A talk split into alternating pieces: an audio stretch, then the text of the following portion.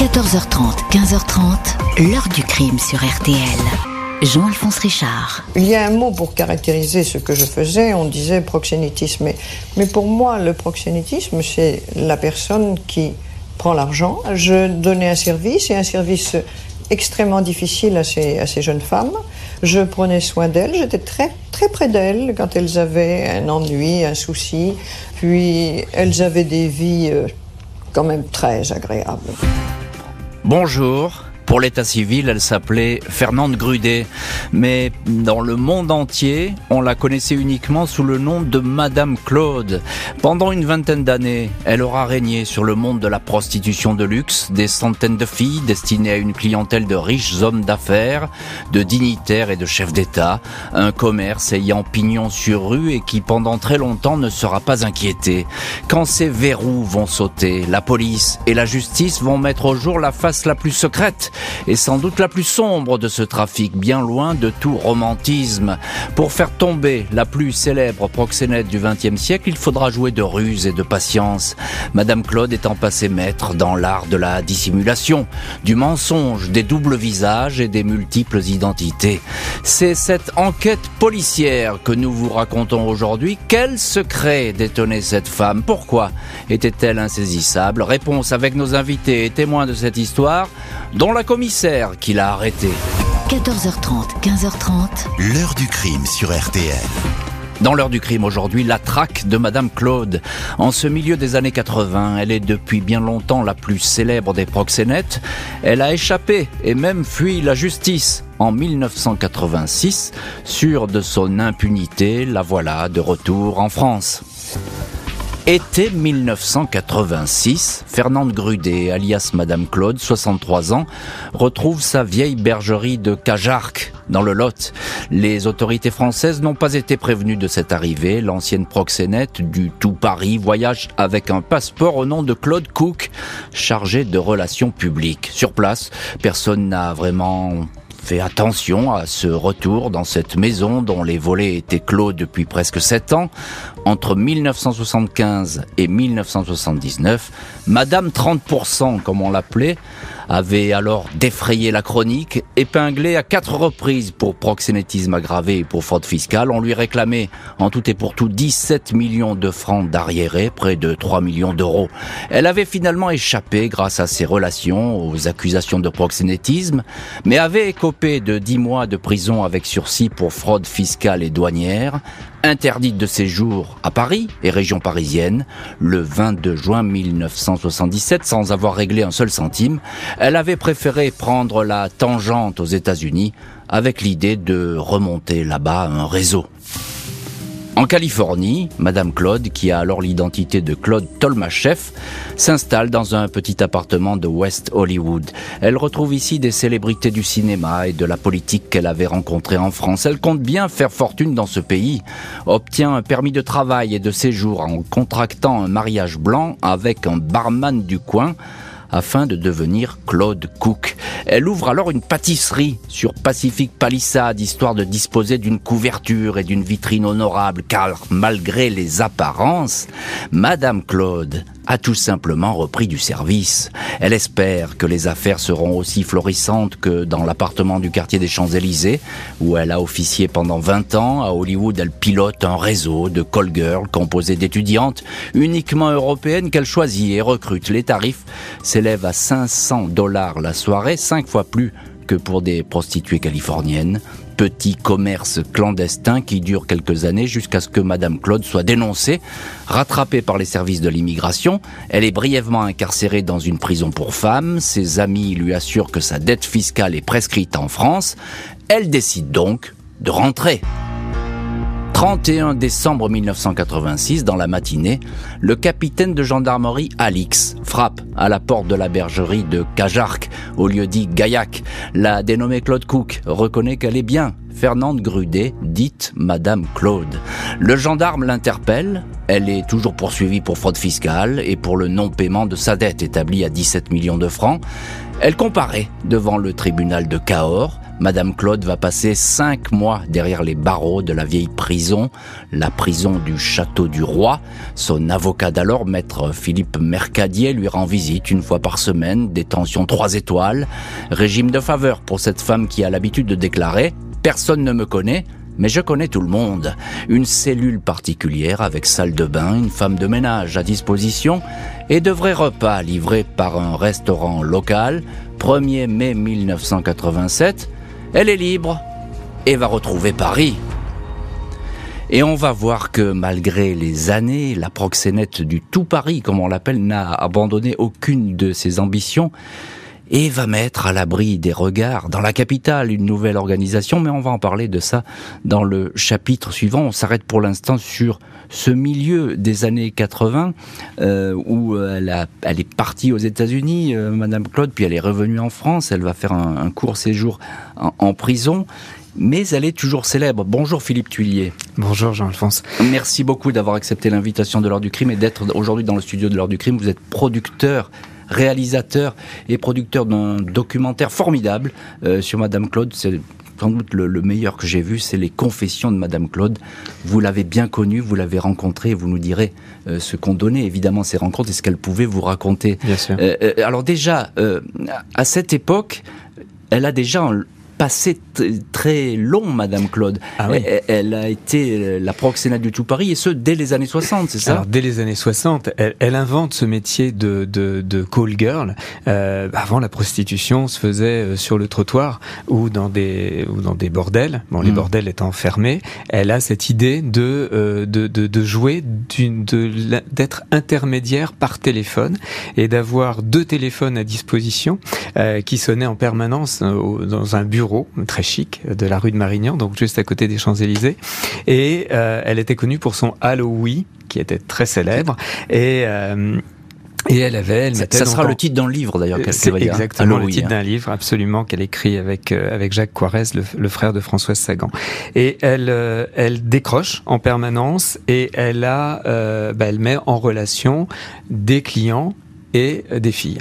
Et euh, donc elle va satisfaire euh, bah, une clientèle huppée euh, du tout Paris oui, du, de, des affaires, mais aussi des gens qui montent à Paris et qui viennent s'encanailler euh, à Paris avec une fille de chez Claude. Alors évidemment, ça paraît assez classique comme ça, mais dans cette clientèle, évidemment, il y a, il y a des gens célèbres, des acteurs célèbres, oui. il y en a beaucoup, mmh. euh, des ministres, euh, des ambassadeurs et des chefs d'État elle a déjà euh, cette euh, capacité de créer un réseau, Madame Claude, parce que ça, ça va lui servir pendant longtemps. Alors, elle, elle le crée, euh, j'allais dire un peu malgré elle, c'est-à-dire qu'elle elle veut offrir le meilleur. Donc, elle, elle, elle, a du coup une notoriété, une réputation qui dépasse ce qu'elle a imaginé. Finalement, elle, elle, elle sublime les filles qu'elle qu'elle qu'elle engage, elle les transforme, la chirurgie esthétique entre autres. Euh, c'est aussi une façon euh, de faire rembourser les filles, donc en les tenant euh, en quelque sorte, c'est-à-dire que évidemment, euh, elle, négocie euh, le moment que les filles vont passer avec le client, mais aussi comme il y a une dette, en fait, elle tient les filles comme ça. Elle prendra donc 30% sur 25 filles en permanence euh, chez elle euh, à ce moment-là. Donc c'est un, petit commerce qui tourne bien. Très bien, euh, une voilà, très belle affaire. Et, voilà, une très belle affaire, et une très belle affaire des plus discrètes, mais aussi une très belle affaire des plus protégées, Philippe Tullier, parce que forcément, la justice s'intéresse pas à elle à ce moment-là, la police ferme les yeux. Alors il faut on, dire on touche pas à Madame Claude. On touche pas à Madame Claude. Il faut dire que parmi les clients, bah, elle a aussi des gens qui peuvent la protéger. Et puis elle a ceux à qui elle rend des services. Donc, comme elle connaît tout le monde, comme vous l'avez dit, euh, eh bien, le, elle, elle est soupçonnée. On n'a jamais su si c'était totalement vrai. Moi, elle m'a elle, elle dit non, mais ça, ce sont des, des, des rumeurs. Euh, mais je pense qu'elle avait des carnets et qu'elle tenait, euh, elle tenait. Euh, alors après, c'était peut-être pas des, des, choses totalement essentielles, mais ça intéressait quand même les, les renseignements généraux de savoir euh, que tel tel homme puissant politique avait tel ou tel comportement au lit, telle ou telle perversion. Effectivement, les intéresser. À l'époque, hmm. effectivement, c'est la mondaine qui s'occupe de ça. C'est ça. Et la mondaine est friande de ce genre d'informations et même de ragots. Euh, encore un mot, Philippe Tuillier. Il y a ce séjour à la prison de Cahors. Alors là, c'est extraordinaire parce que vous l'avez raconté, c'est tout à fait vrai. Alors ça, elle, elle, elle s'en vantait. Elle était très heureuse de ce séjour. Ça, ça a changé ensuite avec Fleury Mérogis, mais on, on, y reviendra. Mais à Cahors, euh, effectivement, elle fait des parties de cartes avec le directeur de la prison. Euh, c'est totalement fou. Inimaginable aujourd'hui. Hein. Oui, vraiment.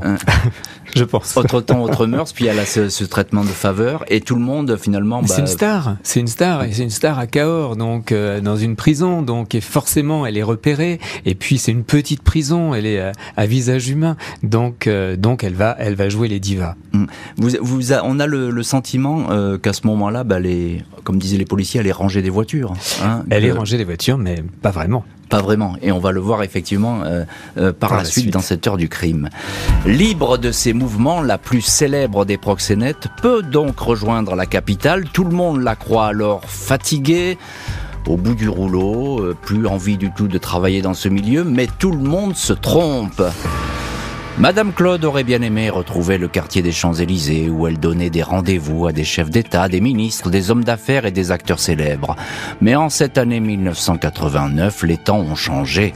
Elle ne peut plus vraiment compter sur ses protecteurs dans la police. La fameuse brigade mondaine du 36 quai des Orfèvres qui lui a très longtemps offert une paix royale en échange d'informations, de tuyaux sur certains clients, leurs habitudes, leurs horaires, jusqu'au type de perversion qu'ils apprécient, la mondaine a bien changé. Même les services secrets qui ont couvert ses activités, moyennant confidence sur des personnalités étrangères, y compris la CIA américaine, ces services ne sont plus dans le coup.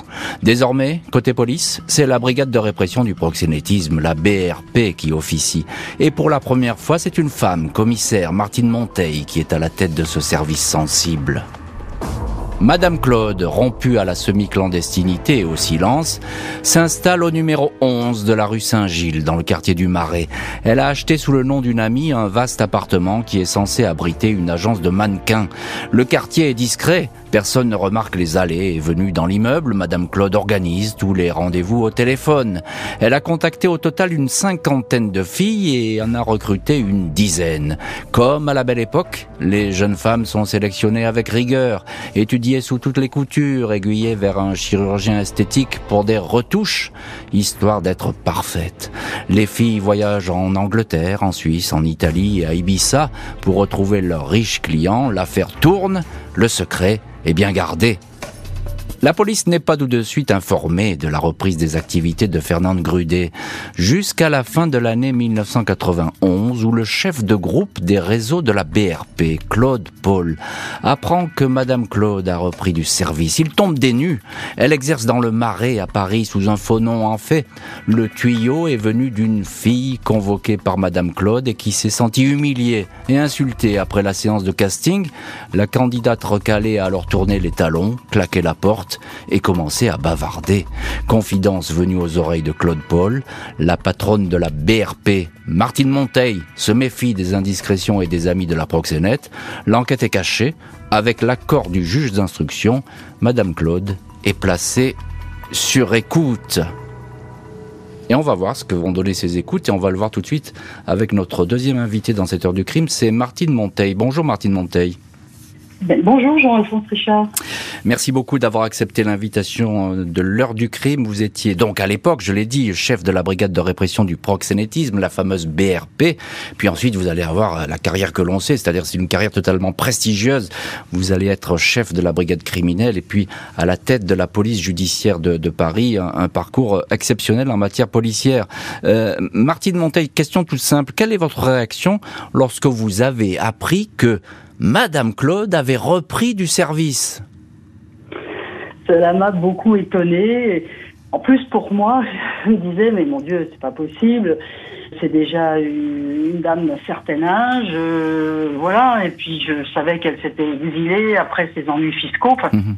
J'imaginais pas vraiment ça, mais d'un autre côté, j'ai une oreille attentive. Alors bon bah quand on a eu les, éléments, ben, on a fait ce qu'il fallait, on a, on, a démarré l'enquête quoi. Et, vous tenez à ce que l'enquête soit cachée, pourquoi? Parce que Madame Claude, bon, euh, elle a la notoriété euh, que l'on sait, La preuve, vous voyez, euh, aujourd'hui, on, en parle encore. Donc il est vrai que euh, je me suis dit, il faut que ça reste le plus secret possible, parce que sinon, tout, le monde va en parler, et est-ce qu'il y avait un risque que ça puisse aussi arriver à ses oreilles? Donc moi, surtout, qui me suis abstenu d'informer mon directeur, euh, simplement pour, si je lui dis, il va se sentir obligé d'en parler au directeur. Et le directeur, il va faire quoi? Il va en toucher un mot au préfet. Et lequel préfet, qui voit quotidiennement le ministre, en parler au ministre. Et puis voilà, j'ai dit, ça va partir euh, partout. vous aviez peur des fuites, c'est ça, des indiscrétions? J'avais peur, oui, des fuites, et que voilà, que ça parte, que ça parte, et puis quelqu'un même informe un journaliste, etc. Et puis, et hop, un petit entrefilet quelque part. Ou, mmh. enfin, je voulais pas prendre de risques. Voilà. Alors, un petit mot, euh, Martine Monteil. Elle a été euh, longtemps protégée, euh, des hautes protections même, Madame Claude. Ah bah, dans, ces heures de gloire, c'est-à-dire entre les années surtout euh, 60 à 70, 75, etc. Bon, c'est sûr que elle était protégée, elle, renseignait, et, elle avait des clients prestigieux, euh, donc euh, évidemment, donc euh, c'était une femme qui avait aussi des informations qu'elle monnayait. Tout ça était quelque chose de très très organisé finalement très très hmm. structuré. Quoi. Euh, euh, Philippe Thuillier, euh, producteur et réalisateur, et, puis c'est vous qui êtes à, l'origine du documentaire Les Confessions de Madame Claude. Vous l'avez très bien connue, Madame Claude. Vous l'avez rencontrée plusieurs fois. Vous avez passé des heures à discuter avec elle. Est-ce qu'elle vous a dit pourquoi, d'un seul coup, clac, elle est revenue aux affaires? Elle est revenue aux affaires parce que euh, les temps avaient changé aussi pour elle. Euh, aux États-Unis, euh, d'abord, elle, elle, est partie. Le, le, président de la République était, était Valéry Giscard d'Estaing.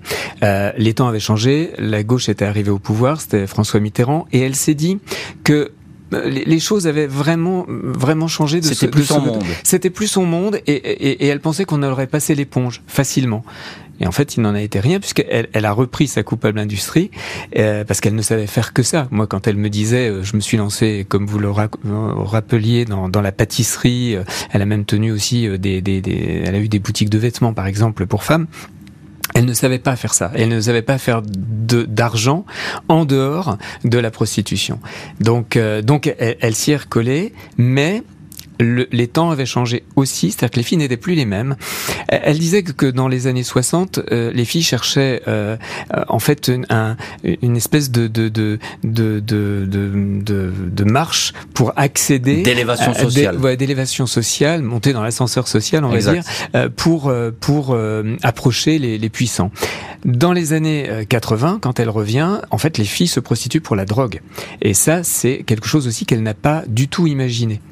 Et donc, vraiment, euh, elle, n'a été que de, de déconvenue en déconvenue à cette époque. Mais quand elle reprend le métier, bon, elle a, plus de 60 ans. Elle a, elle a, pratiquement 70 ans, puisque moi je la rencontre en 93, elle a 70 ans. Mais quand elle reprend le métier, elle est un peu euh, légèrement plus jeune, entre autour de 65 ans.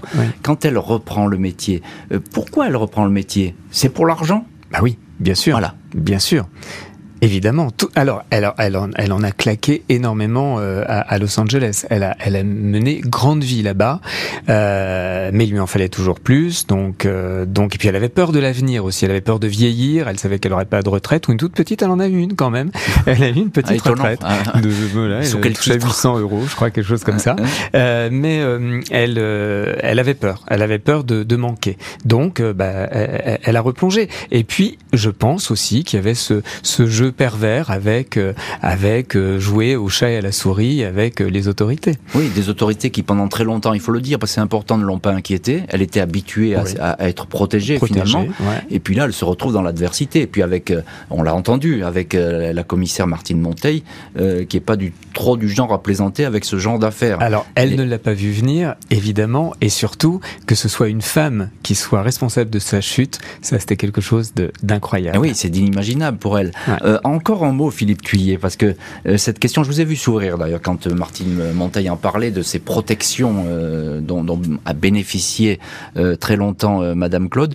On va dire d'elle qu'elle avait des secrets qui pouvaient faire sauter la République. On est allé un peu loin, peut-être. Je pense. Je pense. Je pense que des, des, des, des, perversions, et je dirais même pas perversions, en fait, je dirais juste des, des, des, des, des habitudes sexuelles n'ont jamais euh, bouleversé, euh, enfin, je pense pas euh, que ça puisse bouleverser le, la marche oui, de mais elle, elle, elle, connaissait du monde. Elle, connaissait du monde. Elle pouvait, elle pouvait, elle pouvait parler. Elle pouvait ironiser. Elle, elle adorait faire de l'humour. Elle avait un esprit, donc elle adorait dire ah mais ce, ce député, ah, ben, il adore faire ça ou il adore qu'on lui fasse ça. Mm. Ça, c'était c'était sa petite vengeance quand euh, quand euh, le, client ne s'était pas montré euh, tout à fait docile. Comment vous expliquez qu'elle ait pu garder le, secret? Parce que la BRP là le tombe sur un renseignement. C'est une fille qui vient se plaindre en fait. Hein. Voilà, mm. hein, c'est ça. Donc une mm. fille qui est mécontente parce que l'a balancé comme elle disait. Et eh oui, qui l'a balancé parce qu'elle est très dure avec les filles. Elle est très très dure. Elle est très très dure. Elle elle avait cette autorité naturelle hein, dans dans la vie et dans la ville par exemple. Moi j'allais la voir encore jusqu'à la fin de sa vie à Nice.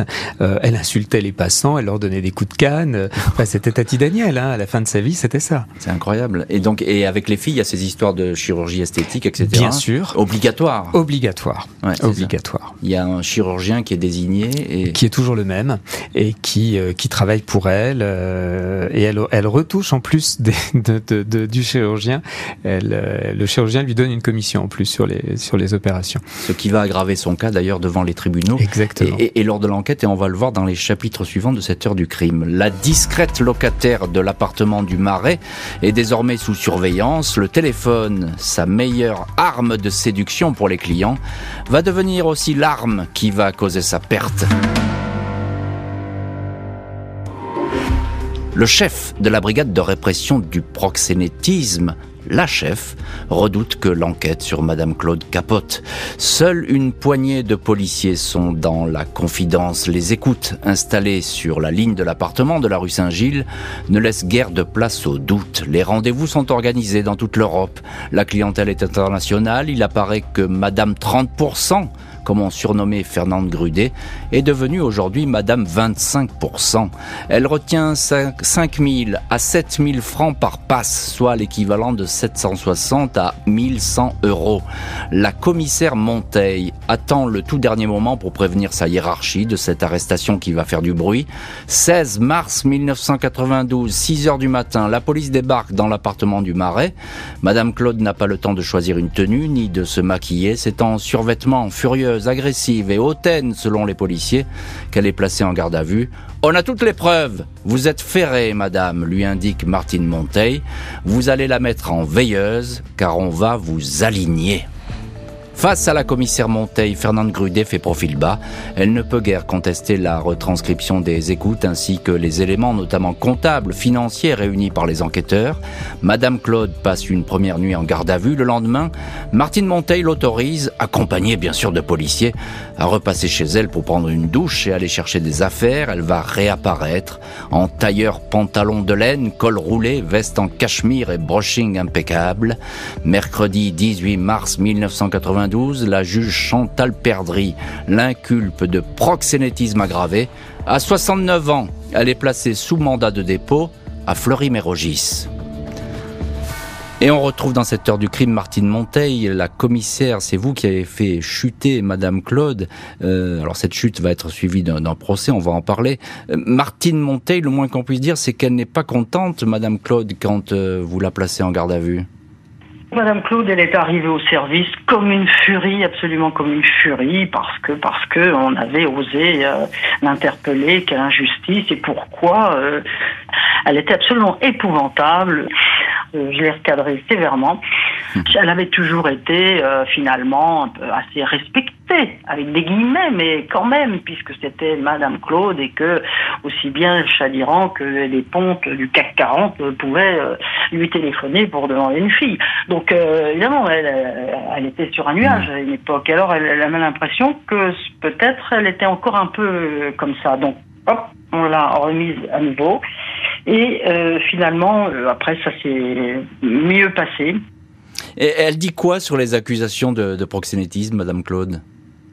Ah bah quand même, elle, est tout sauf idiote. Elle comprend bien que voilà, c'est du proxénétisme. Hein. Euh, moi de toute façon, c'est ce que je, je quand je l'ai recadré, c'est un peu ce que je lui ai dit. Je lui ai dit bon, euh, vous n'allez pas me faire croire que je sais qu'elle avait toujours cette théorie de dire qu'elle avait rendu le vice joli. Non, elle n'a pas de vice joli. C'est tout mmh. simplement de l'exploitation humaine.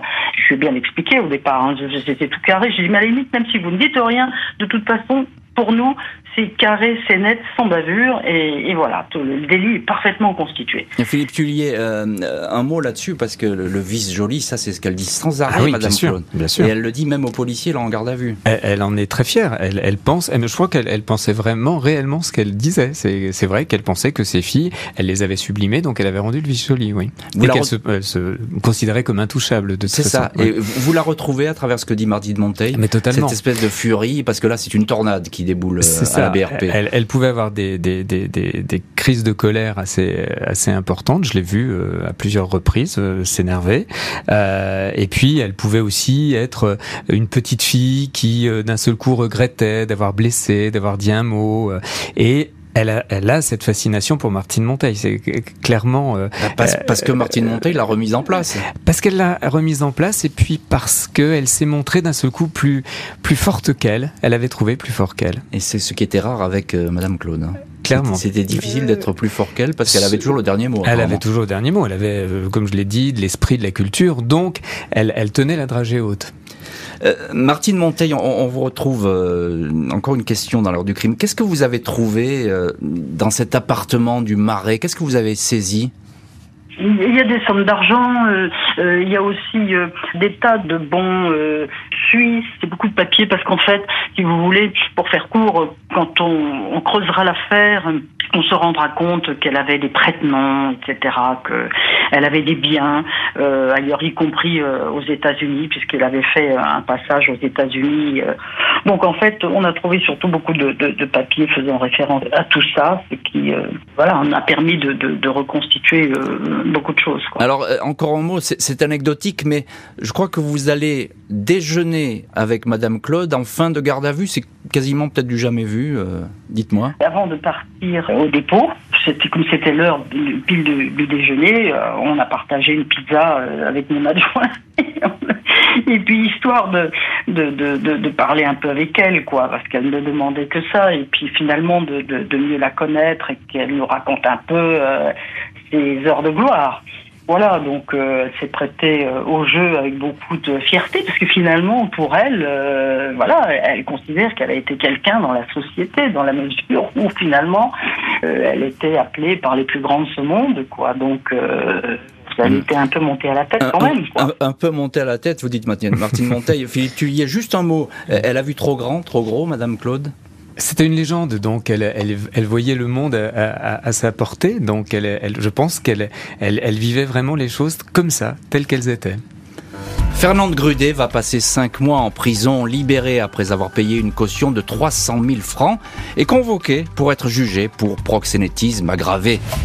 Mercredi 16 septembre 92, Fernande Grudet, alias Madame Claude, veste beige, pantalon de cuir, lunettes à monture épaisse, est debout face au juge de la 16e chambre correctionnelle à côté de son avocat, maître Francis Piner. Elle reconnaît les faits, même si elle minimise les accusations. Elle évoque un tout petit réseau qui ne comptait que quelques jeunes femmes, 5, 10, peut-être un peu plus, mais pas sûr. On lui reproche d'avoir aggravé son cas en faisant passer à ses protégés un examen sévère et de leur avoir imposé de la chirurgie esthétique des filles qui devaient elles-mêmes régler le chirurgien. Je leur donnais des conseils pour mieux réussir dans la vie, mais c'était souvent désintéressé, assure la prévenue. À propos de celles qui ont dit du mal d'elle, elle explique, ce sont sans doute des filles déçues d'avoir été évincées. Il y avait beaucoup de trop de postulantes, il fallait faire un choix. Fernande Grudet affirme que si elle a pu gagner beaucoup d'argent par le passé, elle n'a aujourd'hui plus rien. Les juges la soupçonnent tout au contraire d'avoir dissimulé une fortune dans des paradis fiscaux, d'utiliser des prête-noms, d'avoir acquis des maisons et des appartements en partout en France et de posséder même un hôtel à Tahiti. Cet argent n'est pas à moi, je n'ai plus de meubles, plus d'appartements, j'habite chez des amis, soutient Madame Claude. Cour délibérée, elle est condamnée à trois ans de prison, dont 30 mois avec sursis Elle ne retournera pas derrière les barreaux. Elle devra s'acquitter d'une amende de 1 million de francs. Madame Claude ne fait aucun commentaire. Elle quitte le tribunal au milieu d'une indescriptible cohue. Et voilà donc euh, Philippe Tuillier, Madame Claude qui porte beau à ce procès, hein, qui, ne renonce à rien, mais on sait, et, parce que vous en avez parlé avec elle et vous l'avez beaucoup rencontrée euh, pour, un documentaire que vous alliez faire, on sait qu'elle a beaucoup pris, de coups en prison. C'est une période qui a été très difficile euh, pour mais Dès le premier soir, elle arrive à Fleury-Mérogis, donc juste après avoir quitté le, le bureau de, de, Martine Monteil, et euh, elle arrive dans un univers absolument hostile, inconnu. Elle arrive à Fleury-Mérogis, dans la prison des femmes. Elle est en cellule avec une, une jeune toxico euh, qui, euh, alors que la porte vient de se refermer, lui ouvre le, le crâne avec son plateau, ah le, le, plateau pour pour ses repas. Donc, c'est retour à la réalité oui, donc là, elle se met à taper toute la, enfin, une grande partie de la soirée pour qu'on lui ouvre parce que elle pisse le sang, comme elle dit, et donc euh, elle a peur. Elle a, elle a peur, et là, elle se, elle, elle, ne va avoir que de, de, de cesse de, de, de sortir, et, euh, et, donc elle va euh, mobiliser son avocat pour qu'effectivement il actionne tous les leviers pour la rendre libre pour son procès. Et, euh, et c'est là où moi je vais la rencontrer, puisqu'en fait je vais euh, payer cette caution qui va lui permettre d'arriver Ah, c'est vous qui avez payé la caution Oui. Hein. Euh, c'est comme ça en fait. J'ai payé euh, la moitié de la somme, l'autre moitié c'était le, le, magazine VSD, euh, et le deal c'était je faisais un documentaire pour TF1, et, euh, et VSD faisait quatre pages plus la une, et je me souviendrai d'ailleurs toujours d'être passé sur les Champs-Élysées avec elle, qui me tenait le bras, et elle était sur tous les kiosques. Et elle me disait mais jamais j'aurais pu imaginer euh, moi qui ai, qui, qui ai toute ma vie voulu me cacher et pas me montrer là d'un seul coup elle était, était vraiment devenue une star. Ce qui à mon avis au fond d'elle elle en rêvait. C'était certainement c'était une légende donc elle, s'était toujours cachée mais elle avait son heure de gloire avec ce avec ce procès elle, elle... m'avait même fait déposer son nom. J'ai déposé euh, son nom euh, à la propriété industrielle parce qu'elle trouvait que c'était une marque. Voilà, donc euh, déjà, elle était visionnaire en question de, de marketing. Euh, on l'a dit, elle euh, une admiration et aussi une espèce de crainte de Martine Monteil, la seule femme qui ait pu la faire tomber. Une fascination. Voilà, et je crois qu'il y avait un projet. Alors, d'abord, elle avait acheté, quand Martine Monteil a sorti ses, ses, mémoires, elle a acheté le, tout de suite le livre tout de suite. Il venait de sortir, elle s'est précipitée dans une librairie de Nice pour l'acheter. Et évidemment, elle est allée au chapitre qui lui était consacré et elle a voulu l'appeler pour la remercier parce que elle disait pas forcément des choses. Elle dit, en fait ce qu'elle vient de nous dire là. Et, euh, mais Claude était fasciné qu'elle parle d'elle. Et, euh, et un jour, Dominique Besnéard m'a convié à un dîner avec des scénaristes. Il avait le, le projet de, de refaire un peu le remake du film Garde à vue avec euh, Ventura et, et Michel Serrault, mais sur une vraie histoire qui était cette rencontre entre ces deux ah, femmes, Martine Monteil et, et, Madame Claude, où l'une euh, va précipiter la chute de l'autre, mais justement en la précipitant, euh, ça va lui faire euh, monter de, de, dans les échelons de la hiérarchie de la police. Encore un mot quand même, parce qu'il y a cette histoire d'argent, euh, et là on, on revient à des, à des, choses beaucoup plus terre à terre, mais euh, le tribunal va dire non, c'est faux, vous mentez, Alors, vous n'êtes pas ruiné, Alors, euh, vous, vous, avez de l'argent caché. Alors la vérité est entre les deux. Elle avait un peu d'argent de caché en Suisse, je le sais. Elle avait une, elle avait une fabrique de, de, de perles à Tahiti. Euh, enfin, elle avait investi, euh, mais elle s'est fait avoir. C'est déjà pas mal. Mais elle s'est fait avoir. Elle, elle, elle, ne savait pas. Donc, elle, elle, avait fait confiance à des gens là-bas et qui, en fait, l'ont roulé dans la farine. Et puis, elle avait effectivement des toiles de maître euh, planquées à, à, Los Angeles qu'on lui a jamais rendues et des bijoux que euh, la police lui a saisis. Donc, finalement, euh, bon, il lui restait un peu d'argent en Suisse. Elle a pu s'acheter son appart à Nice pour, pour, pour finir sa vie euh, dedans. Euh, bon, ce qui était déjà un joli petit capital. Mais c'était pas non plus, euh, elle n'était pas milliardaire. Bien sûr. Euh, Martine Monteil, euh, commissaire, évidemment, c'est vous qui avez fait chuter Madame Claude. Quand vous apprenez la condamnation de Madame Claude, est-ce que vous vous dites, elle va recommencer, on n'en a pas fini avec elle ou pas du tout? Oh, Non, non, parce que franchement, à cette époque, Bon, elle, elle, a déjà l'âge qu'elle a. Et donc, euh, bon, on se doutait bien qu'au sortir de, de, prison, parce qu'elle y restait quand même six mois mmh. euh, à Fleury, je me doutais bien qu'elle monnaierait quelque chose, ou des livres, ou enfin ce qu'elle a fait d'ailleurs, hein, des documentaires ou de je ne sais trop des interviews par-ci par-là. Bon bah ça c'est c'est de bonne guerre, ça la regarde. Je veux dire, nous on a fait fait notre travail, si vous voulez, on l'avait débusqué. Je pense que ça lui a quand même fichu un coup. Je pense qu'elle pensait sincèrement qu'elle s'était trouvé un petit truc tranquille sous un faux nom, là, dans un petit appartement bien planqué dans le marais. Elle s'est dit, avec mes 15-20 filles, je vais tourner comme ça, et ça me fait une petite rente euh, bien rondouillette, et, et, puis voilà, quoi, vous voyez une petite rente bien rondouillette. Fernande Grudet sait qu'elle a perdu la partie. Elle va continuer à briller lors de quelques interviews, puis décider de totalement s'éclipser. 15 décembre 1992, Fernande Grudet, dite Madame Claude, s'éteint sans bruit à 92 ans à l'hôpital gériatrique Les Sources sur les hauteurs de Nice. Elle s'était retirée dans cette ville quelques années auparavant, se faisant totalement oublier. Peu de monde est au courant de son décès, seule une demi-douzaine de personnes assistent aux obsèques, parmi lesquelles ses quatre coiffeurs. Après sa condamnation, Madame Claude avait pu compter sur quelques amis fidèles comme l'écrivaine Françoise Sagan ou encore le PDG de la Fiat, Gianni Agnelli, qui lui fera envoyer une voiture neuve. À 76 ans, elle pose pour Paris Match en body de dentelle noire, puis édite une vidéo où elle donne des conseils aux femmes qui cherchent un mari. Fernande Grudet dira être tombée au bout d'un tiers de siècle de bons et loyaux services. En 1996, elle s'était réjouie de la promotion de la commissaire Martine Monteil à la tête de la brigade criminelle. C'est quelqu'un de bien, cette femme, avait-elle confié en évoquant la policière qui avait signé sa chute Philippe Tuillier, on vous retrouve dans cette heure du crime, producteur et réalisateur, producteur du documentaire euh, excellent Les Confessions euh, de Madame Claude. Qu'est-ce qu'elle vous dit à la fin de sa vie, Madame Claude? Est-ce qu'elle revient déjà sur euh, ses condamnations? Est-ce qu'elle en veut à la police? Est-ce qu'elle estime qu'elle a été trahie dans, toute cette histoire? Non, elle avait cette, franchise et voilà, elle avait été, voilà, elle avait été prise. Elle avait payé sa dette. Donc voilà, aujourd'hui, elle non, elle revenait pas trop sur euh, sur la condamnation. Elle ne voulait pas. Euh, c'était comme ça. C'était, elle, elle, avait ce côté très carré et très honnête finalement mmh. dans, dans, dans, dans, dans sa coupable industrie. Elle était très honnête envers elle d'ailleurs, euh, très exigeante aussi d'ailleurs envers elle même.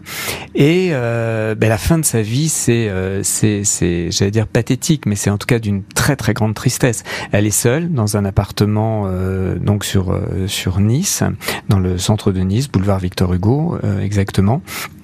Elle a, euh, elle, elle, va chez le coiffeur euh, deux à trois fois par semaine. C'est les rares sorties qu'elle qu'elle s'autorise. Elle dépense toujours il lui reste encore un peu d'argent et donc elle, elle, dépense en, en, tenue, en vêtements. Elle adore, euh, elle adore les, les, les pulls en cachemire justement, les petites vestes. donc euh, son, son dressing en était plein. Euh, et puis donc bah, elle va faire un AVC. C'est ce qu'elle craignait le plus. Elle voulait, elle voulait partir en beauté et là elle va partir de manière très triste parce qu'elle est restée un an à l'hôpital en fait. Et donc elle va s'éteindre peu à peu euh, elle va diminuer euh, physiquement euh, et, et, et, c'est très triste parce que c'était vraiment pas la fin qu'elle avait imaginée. Est-ce qu'elle était, entre guillemets, je mets des guillemets parce que c'est un délit, on l'a vu, elle a été condamnée pour ça, mais est-ce qu'elle mhm. était fière de, ce que, de son parcours finalement? Bien sûr, Bien sûr. Et elle était fière d'avoir, euh, je pense, euh, je pense qu'elle serait fière aujourd'hui encore qu'on parle d'elle. En fait, c'est d'avoir laissé son nom dans l'histoire. Je pense que c'était plus ça. Euh, Donc le, la porte du crime finalement était un moyen aussi d'entrer oui, dans, l'histoire. De, de, de, de, célébrité. Elle avait, elle avait envie de, de, de, de cette reconnaissance. Je pense que mm, ça avait dû venir de l'enfance, mais je pense qu'elle elle avait cette envie d'être différente et de, et de marquer son temps. Et, et, et elle, elle l'a fait, elle a réalisé. Elle, a réussi à sa façon, effectivement. Absolument. Euh, Est-ce qu'on a beaucoup fantasmé sur euh, les carnets qu'elle aurait pu écrire, qu'elle aurait pu laisser. Le juge Bruguière, qui a été, euh, qui s'est intéressé à cette affaire, a aussi lui recherché ces fameux carnets, notamment dans le Lot. Mhm. On n'a rien trouvé. Est-ce qu'elle écrivait? Est-ce qu'elle racontait? Est-ce qu'elle vous a livré des secrets? Moi, elle m'a dit que c'était des, des, rumeurs et que non, elle n'écrivait pas. Non. Euh, un jour, je lui ai dit, il faudra que Claude, vous avez écrit des livres qui n'étaient pas forcément votre vraie histoire, il y a tellement de choses à raconter, et puis maintenant vous pourriez les raconter. Et elle m'a dit, jamais. Jamais. D'accord, c'était hors de question. C'était hors de question.